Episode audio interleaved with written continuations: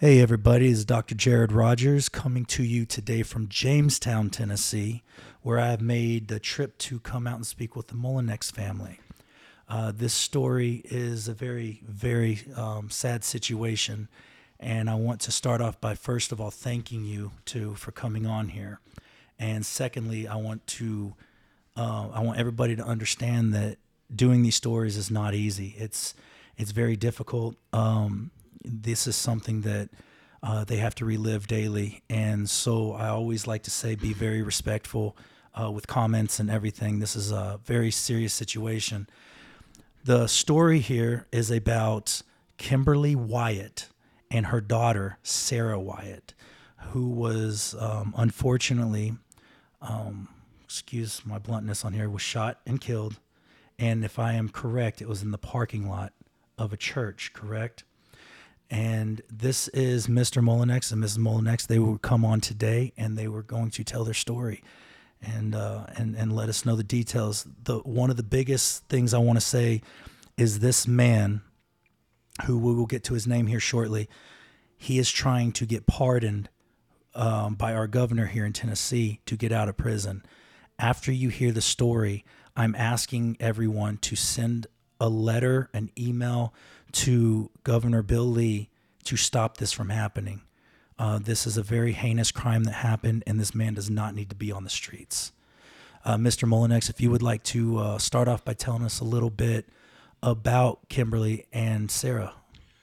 Well, Kimberly, um, I'm going to refer to her as Kimbo because I had a nickname for her, and Sarah, I called her Sarah Bug because she was so small and uh, they had one more daughter, uh, Karen, and she was six years old.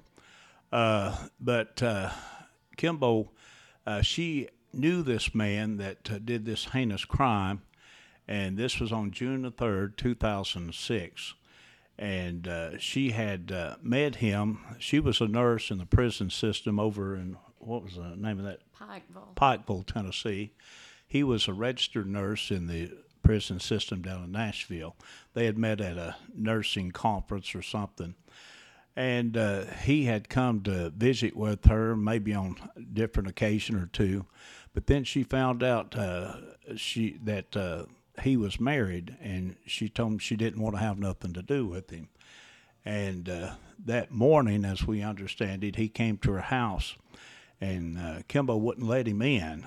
And and uh, that he must have left or something. And she got the two girls and put them in her truck and was headed toward Crossville. And uh, uh, she met a co-worker that she worked with, and she flashed her lights, and they pulled over in that church parking lot. And uh, uh, when uh, uh, they pulled over, and the guy that she met, uh, the her coworker, he had picked up Karen, was putting her in his vehicle. She was going to get with him because she was scared, and uh, then the man that murdered him, he pulled up about that time, and and Sarah Bug he pointed a nine millimeter down at her, and uh, shot her twice in the neck with a nine millimeter. He uh, then shot uh, Kimbo multiple times and it was my understanding that he had uh, shot her several times. She tried to crawl up under her truck, and on the last time, he pulled her out by her, her ankle and shot her in the back of the head. And uh, just a very, very heinous crime. Uh, he ran then. Uh, Sarah, she was not dead on the scene. Kimbo was dead on the scene. Uh, they got a helicopter to uh, come in and uh, life flight her out to Knoxville, but I think she died en route. And she was four years old. Kimbo was 27. And Karen, the other daughter, she witnessed the entire event. And she was so very close to her mom and her sister. They, they never went anywhere without one another. And uh, she witnessed that uh, entire event. Uh, he would have killed her too, but he ran out of ammo. So uh, uh, that's pretty well the story, and it's in. It was in that uh, church of, uh, it was uh, Lantana Church of Christ over in Cumberland County. It was in that parking lot. So I want to ask you, um, do you mind providing me with Lloyd's full name? No. His uh, full name, and I to this day have trouble even saying the name, but his uh, full name is uh, Huston Lloyd, and uh, uh, he's uh, in prison right now out in Tiptonville, uh, Tennessee. Uh, his full name is Huston Foley Lloyd. Is his full name? Okay. And from my understanding, he's he's trying to go for a pardon right now. he at first at the very beginning they were asking for the death penalty uh, because of the heinous crime and under tennessee state law we felt like it uh, did warrant the death penalty uh, but as time went on they got another district attorney came in and uh, he finally let uh, Lloyd uh, plead to two consecutive life sentences without the possibility of parole. And we thought that meant uh, he was gone forever. But uh, we've had to go back time and time again since then with uh, what post conviction hearings, uh, things of that nature.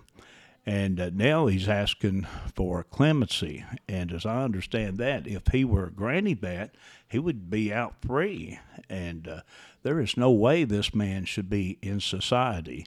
Uh, he killed two people, and their other daughter witnessed that. There's no way he should be released in society. I completely agree with you. So what what's the process? I know I know that in order to get pardoned, he has to go through Governor Bill Lee, correct? He has uh, submitted uh, papers and applications to the Board of Paroles and to uh, Governor Lee. And uh, in that, he's told his side of the story, which is all lies.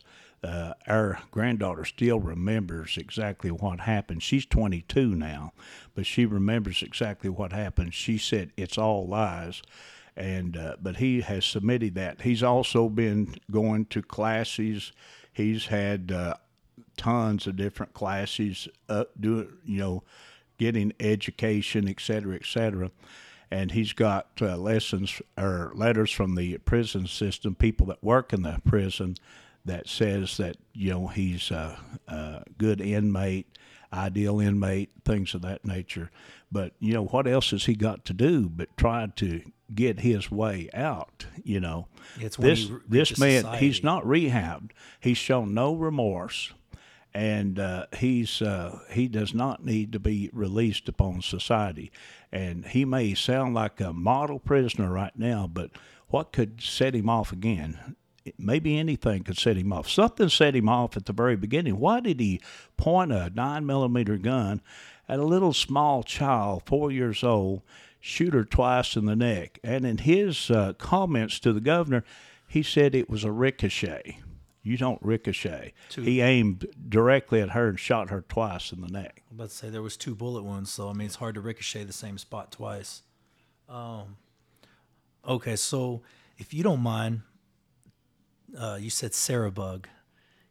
Tell me, tell me, what was she like with you guys? I mean, there's always di- it's always different. Like, so my kids with me are hellions, but when my grand my mom comes around, all of a sudden they're just, you know, peaches. so.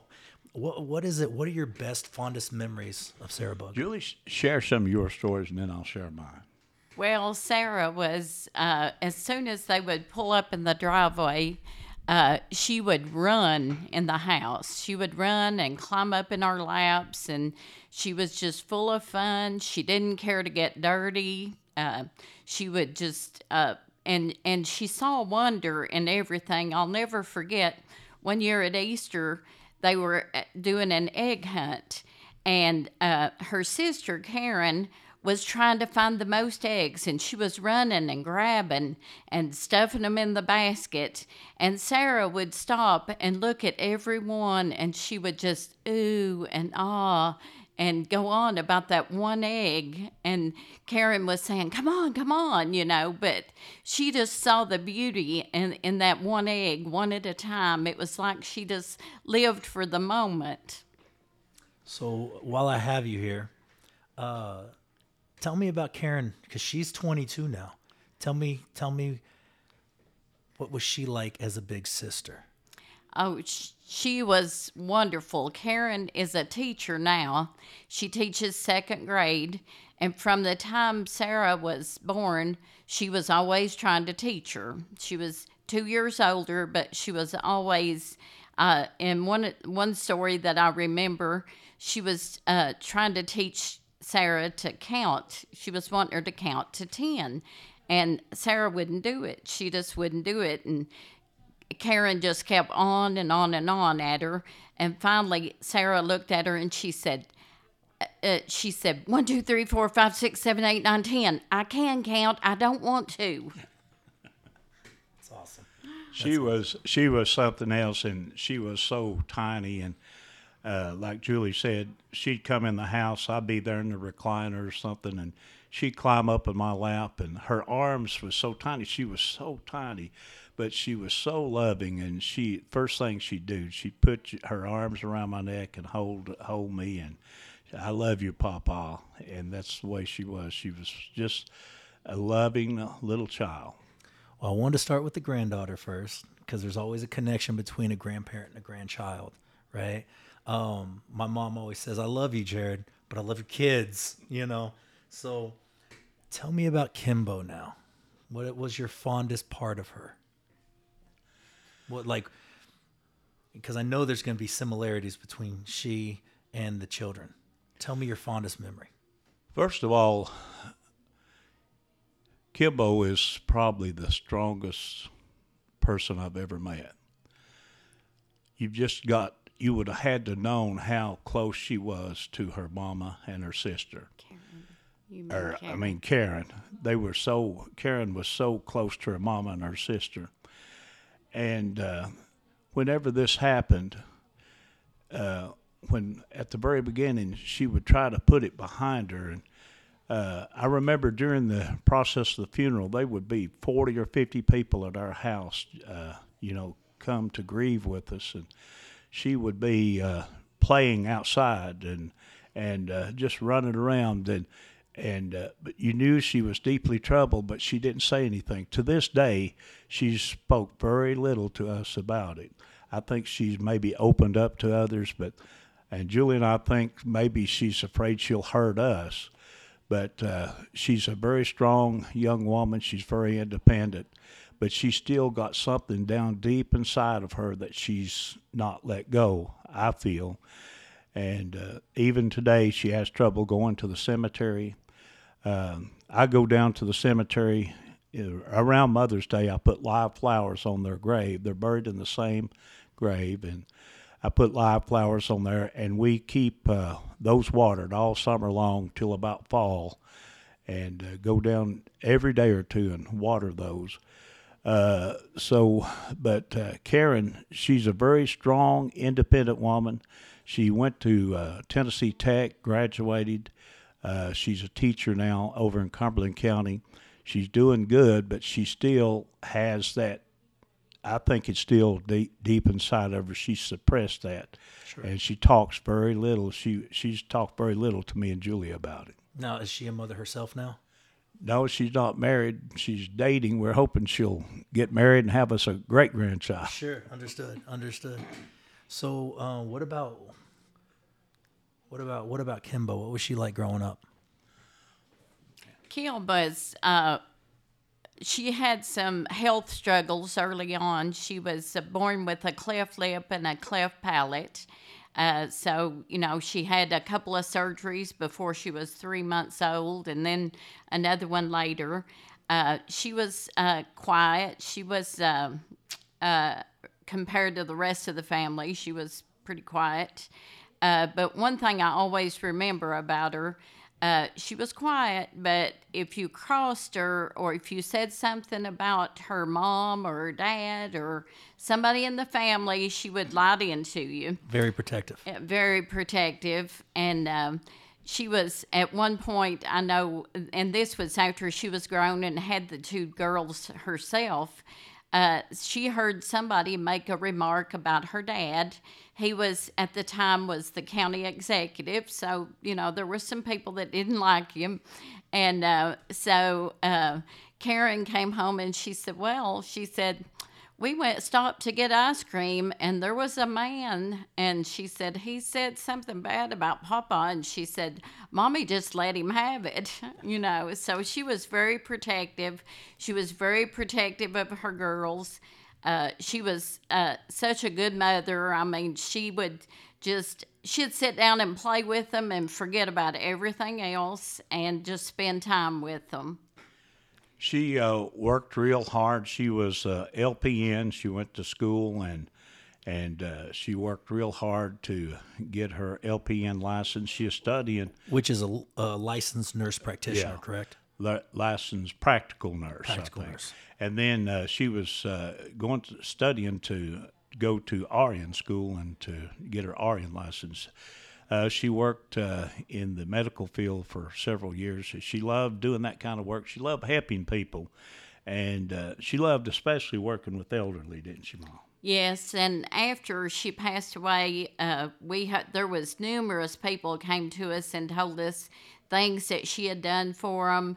Just she had went above and beyond to you know make them feel better and to do things to make you know to make their days brighter. Uh, Kimbo, she was just special, and she was our only daughter. We had uh, two boys and one girl. And like Julie said, when she was very young, when she was born, she had the hair lip and the cleft palate. We had to spend so much time with her. She couldn't suck a bottle or anything. Julie fed her with an eyedropper, and uh, it was. Uh, we spent a lot of time with her, and and she just she really we just loved her so much and she she was we were so close and she was so protective of us like she said she didn't want nobody talking about her uh, uh, she called Julie mom and called me uh, she called me papa and uh, dad and uh, but uh, she was very protective of both of us So I'm going to ask you a really difficult question now, and I apologize because, like, I, I know you guys, you guys are living my worst fear. So, can you walk me through the day uh, you received the phone call? Well, it was uh, June the 3rd, 2006, and it was nighttime up in the evening. There was a sheriff's deputy, Fentress County Sheriff's deputy car pulled up, and uh, there was a preacher friend of ours got out of the car. He walked to her door, and he was uh, his name was Brother Chester Rhodes. He was just a wonderful man. He's gone on now, but he was such a blessing to us. But he walked to the door. We knew something bad was wrong. And uh, I opened the door. He just simply said, Kimberly's gone. We had no idea. He didn't know what had happened. But uh, Julie just fell to the floor. We were just, we were, we were losing it. And uh, the only thing I can liken it to is if you'd opened my chest grabbed my heart by your hands and just yanked it out. That's how I felt that night. And uh, it was uh, the most horrible, horrible evening. At this time, we didn't know about Sarah Bug. We didn't know what happened to the girls. We just knew we had to go to uh, Cumberland County, the hospital in Cumberland County. And, Mom, uh, your feelings? Well, we just once we got there, you know, then they told us we didn't know what had happened. We thought maybe they'd had a car wreck or something.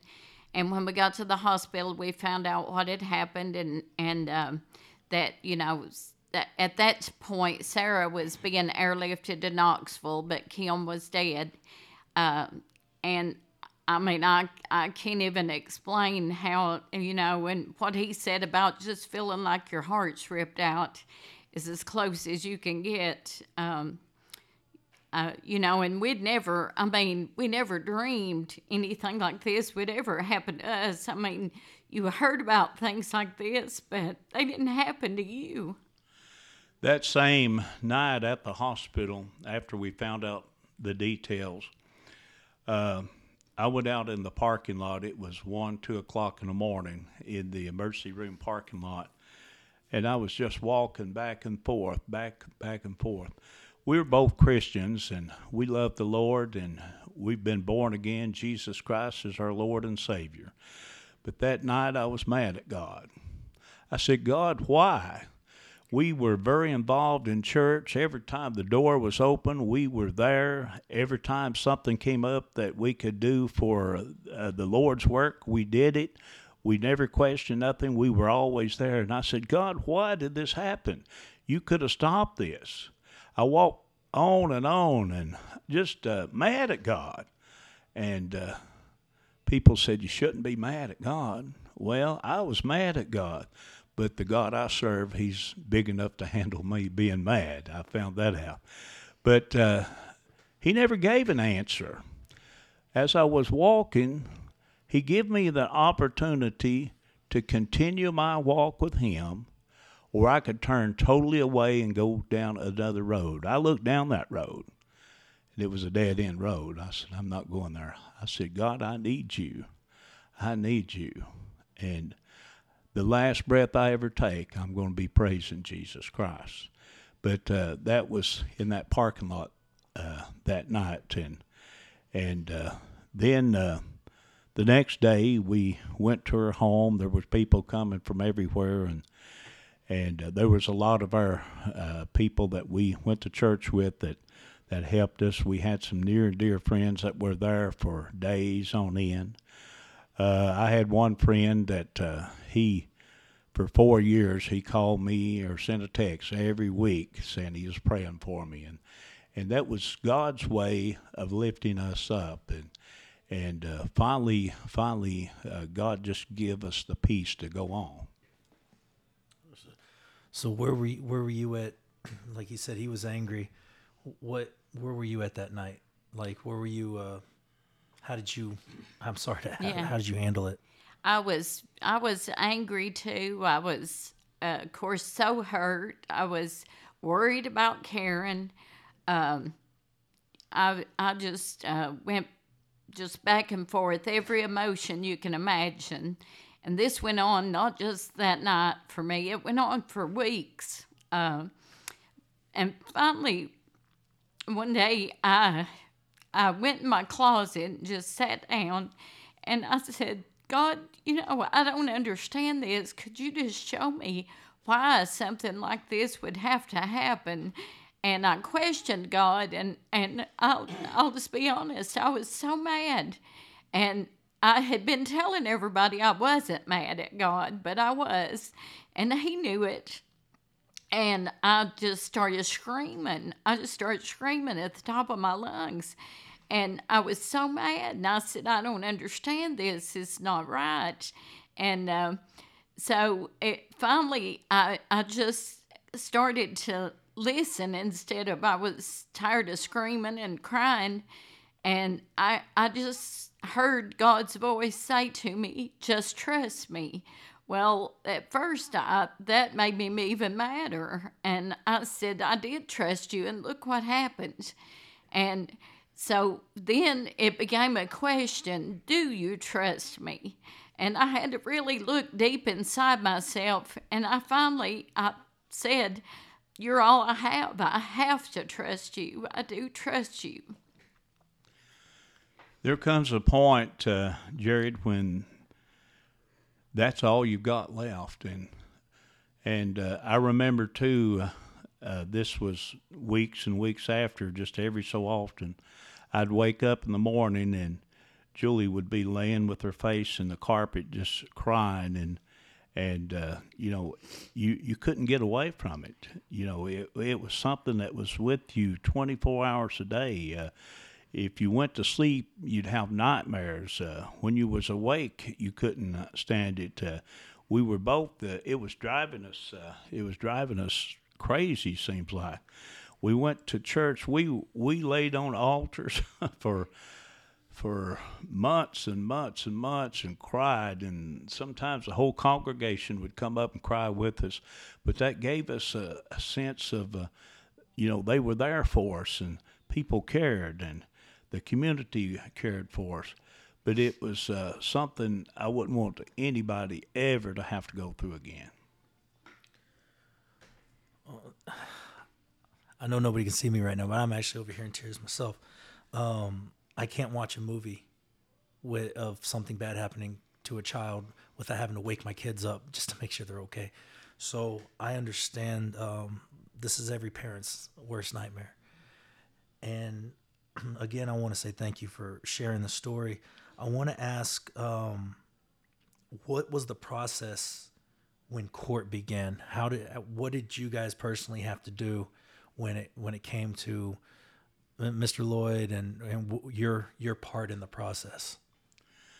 The very beginning, um, we had an assistant uh, district attorney, Mr. Gary McKenzie. He's the criminal court judge in Putnam County now.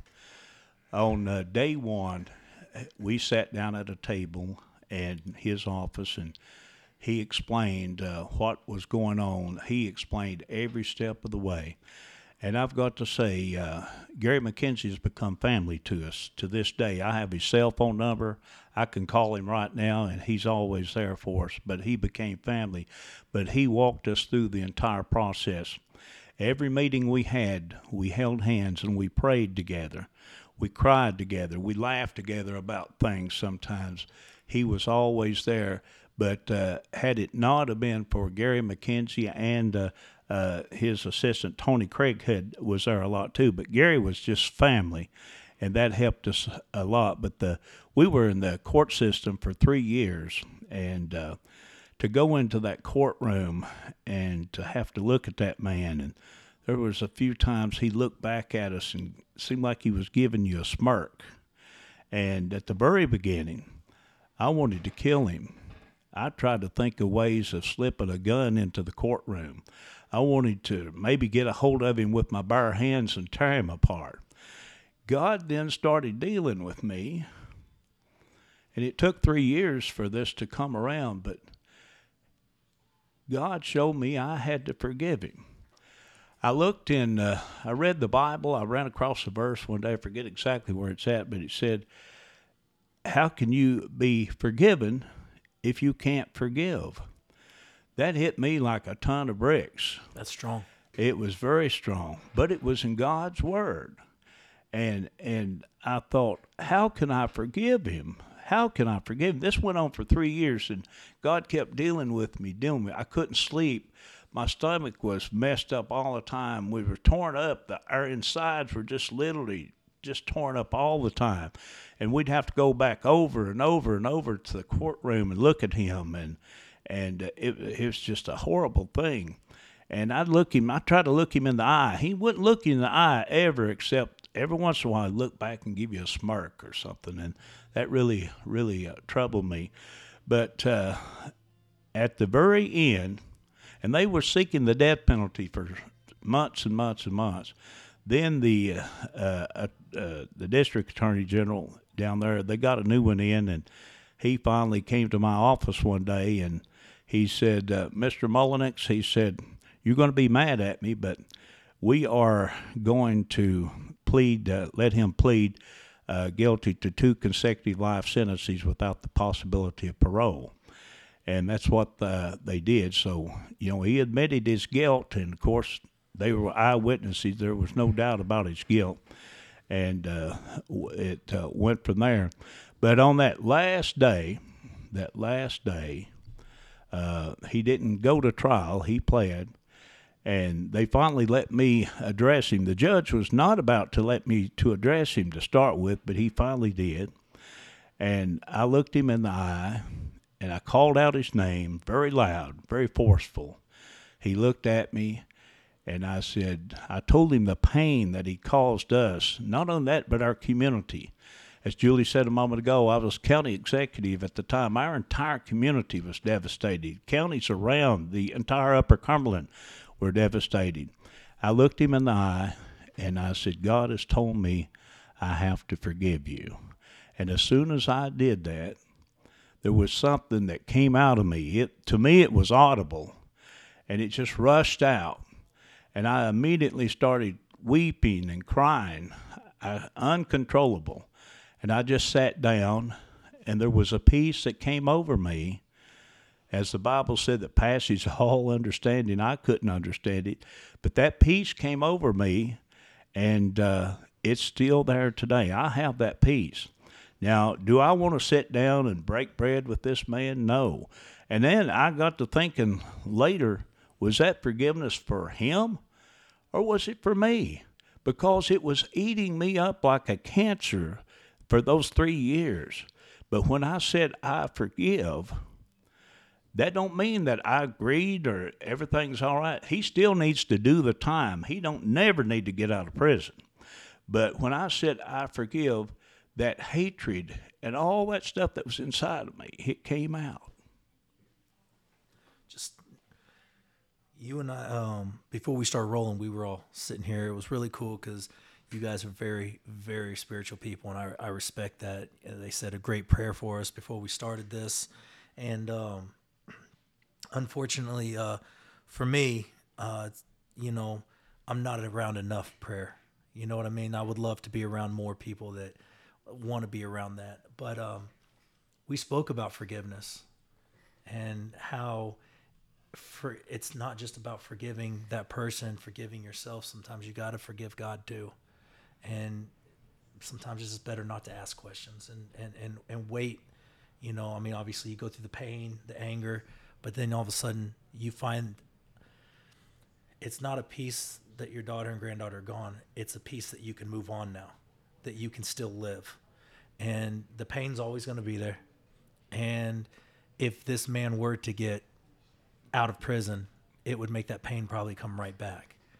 And I would hope that this pardon that he's wanting, or clemency as you put it, I, I would hope that that's not even something that Governor Lee's going to put on the table. And that's just not even a possibility. You know, um, I've read, I've read the, I've done all the research and speaking with you. This was not, this was a crime that he did, and he has to live with it, and he has to, he has to pay his time. He has to pay his due. So, what is it that we can do to help you make sure that we are heard? Well, I work in broadcasting here in Jamestown, Tennessee, and WDEB radio, and uh, we did a story about uh, this whole thing. We asked people to write uh, letters recommending the governor to uh, not grant this clemency, and, and people just started pouring in, and we've got uh, right now about 4,000 letters, and they're still coming in every day. I believe they were saying it's closer to 5,000 now. Maybe 5,000. Yeah.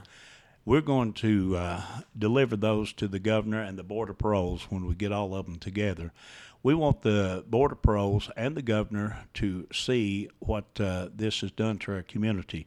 There's never been a move like this that I'm aware of to see this much outpouring.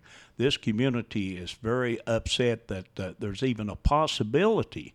Now, personally, I really don't believe that Governor Bill Lee would ever grant him clemency. But this is a crazy world we live in today. You never know what's uh, going to happen. And the uh, district attorney general said, never get complacent. So we're asking for those letters. We'll deliver those to the Board of Paroles and the governor. And uh, we've got a little form letter here that people's been looking at and writing letters asking the governor uh, to not grant clemency. This man, I, if he I was keep saying pardon. That's my uh, that's my fault. well, that's uh, kind of similar, I guess. He's Yes, still- he's what for what it actually says on there, I think, is clemency, and he wants his sentence commuted. Commuted. Is so- this the letter he's writing? Uh, this Excuse me. that's that's just the form letter right there, and people can just use that as an outline. They can put their own comments in there, but uh, we just wanted them to hand sign it and print their name, address, and phone number, and we'll uh, take those officially to the governor and the board of pros. I will actually upload this to Okay. my uh, Facebook and w- website and everything.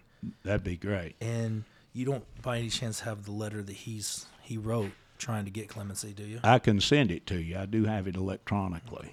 And if uh, other people want to send letters saying, "Hey, listen, I researched a story. I know I'm I'm, I'm calling on behalf of the Mullinix family," where can they send letters to? The uh, uh, the, the address is right there to the board of paroles and the governor. You might can give those on your website, um, or uh, you know, if they want to get in touch with us, we can send that electronically to anyone as well. Okay. And just so everyone knows, it's uh, the first one's the office of Governor Bill Lee, first floor, State Capitol, Nashville, Tennessee, 37243. Second address is Board of Par- Parole, 500 James Robertson Parkway, Davy Crockett Tower, fourth floor, Nashville, Tennessee, 37243. And you will be putting regarding Houston, it's is it Huston or Houston? Houston. Houston, H U S T O N, Foley Lloyd, and um, it is number That four number may be wrong on Let me there. see that number. Was one of them was off? Uh, that's right. That number's right. That's his inmate number. Okay, inmate number is four two two six six nine. So I'm gonna upload this, and if anybody wants to, um, and Julie Mullinix has her email down here at the bottom, um, and is this one yours? I think yeah, Yes. kf4gup at gmail.com. Okay. All right. and- Yes, it should have our email and our home address on it. And, you're okay with people emailing you? That's fine. yeah. Yes, that's fine. Now, one thing about it, uh, a hearing date has not been set at this point. The Attorney General said they think it will be mid spring, but we wanted to get all the letters that we possibly could together, and when it is set, we'll take those down there and deliver them to the uh, Board of uh, Parole. Parole Board of Parole and also to the governor. But we want the governor to hear what this community is saying. Not only this community, if you live out of state, if this man got clemency, he could live anywhere. He could move next door to you. He could move to somebody in Michigan or New York or California. He does not need to get out, ever see the light of day. You know, there's a, a crime of passion where, you know, uh, it's easier to sentence someone with a less severity of prison because it was a crime of passion, something happens. It's when you incorporate Sarah, that's when it's less of a crime of passion and it's more of a heinous. This man is full of anger and he did this completely on purpose. It's not a crime of passion. This is a vindictive person. And uh, that uh, he shot her first. He wanted uh, Kimbo to see that. And uh, Sa- uh, Karen also witnessed that. And it was a very heinous crime. And he said it was a, a ricochet. It was not a ricochet. He meant to do that uh, when he did it. And forensics will determine that wasn't a ricochet, correct? I mean, it was a straight shot. Straight shot, is my understanding. Yes, and um, the of course the DA has sent in all the reports from the law enforcement and all the investigation they did. Uh, of course, it's totally different from what this man is saying happened. He is just he's not um, he's not remorseful, or he wouldn't still be lying about all this. So in Oh. his in his letter, though, what he wrote, did he even mention he being sorry? I don't remember if he used the word, used those words. Um, sorry, uh, he said he didn't realize he had killed a child. Uh, that that was unintentional. Uh, you know, he like I say, he lied and said that it was a ricochet. Uh, he focused more on that aspect of it than he ever did, uh, and he just talked about Kim as if you know they just had uh, you know like this relationship that was um, I, I don't know how to say it um, that was Physical. uh, yeah, but uh, that it was um, something in that he snapped, you know, that it was just uh, uh, he got enraged or And then- whatever. he hadn't known her but just a very short time how do you get that crazy about somebody in maybe what just a month or two Oh, so this was a short term relationship. very very, Oh, short. So that brings me up to a, a great point. That is not a crime of passion. That's an obsession. And so, um, and I'm sorry, I'm still emotional because of y'all's story, but um, that that seems more of an obsession uh, of a person. And when you said that Sarah was shot first twice, and forgive me, but in the in the neck, correct? And he wanted her to see that Yes. that obsession an obsession on an individual like that would drive that type of. And we were told that he shot Kimbo multiple times, and he even got down as she had tried to crawl under her truck, and he got down and shot under that truck. I mean, uh, that's a crazy person. And to pull her out by the ankle and to shoot in the back of the head that's that's thinking out what i have to do that's a that's a planning process right there um, the man's going possibly by you know a driving force but he's still thinking what he has to do to get this done Someone told us, I can't remember exactly who, but said that uh, early on he had told them that he had intended suicide too, hadn't he? Didn't somebody tell us that? But he didn't. He didn't carry through. sure. So well well i will say this. I um i hope this gets out to the right people that completely will come on and support you. I know you you have my complete support. If there's anything i can do uh, we probably spoke for about 30 to 45 minutes before this started and i really feel like we've you know we've known each other for a long time. So it's been it's been really interesting coming out here but um, is there anything you want to add? Um, to this before we end the session I would just like to say this, and this is what I always say.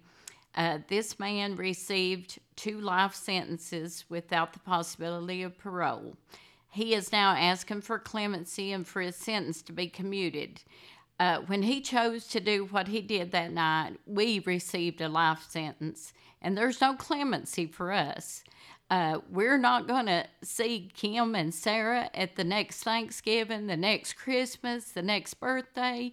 We will live out our lives without them. We will live out our sentence, and he needs to live out his where he's at.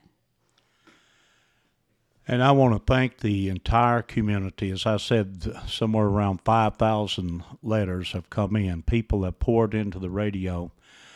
And uh, there's been a uh, there's been a powerful move in this community, and this community's been coming together. They were devastated at that time as well. I was county executive. I, was uh, elected to serve this community, and uh, and they were just outpouring then. There's an outpouring now, and we just can't say how much we uh, thank everyone. Uh, me and Julie both. She worked as a registered nurse in the health system for years, and I worked as uh, in elected office. Worked here in radio broadcasting. Our entire life has been devoted to serving this community, and they have stepped up for us, and we really needed them at this time. And uh, from the bottom of our heart, we appreciate that. And we appreciate you getting the word out and doing this interview. We appreciate that so much. Jared, like you said, we've just known each other for a little bit, but seemed like I've known you all my life. I got a feeling you're going to be coming back to Fentress County, and we'll maybe do some uh, hunting, fishing, or maybe go down to Dale Hollow on the lake. What do you think? Um, I'm in. I'm completely in. You say when, and I'll be here. But thank you guys for coming on Hallowed Truth, and I really hope that I can help spread the word on this. I really, really do. God bless you, brother. You as well, my friends.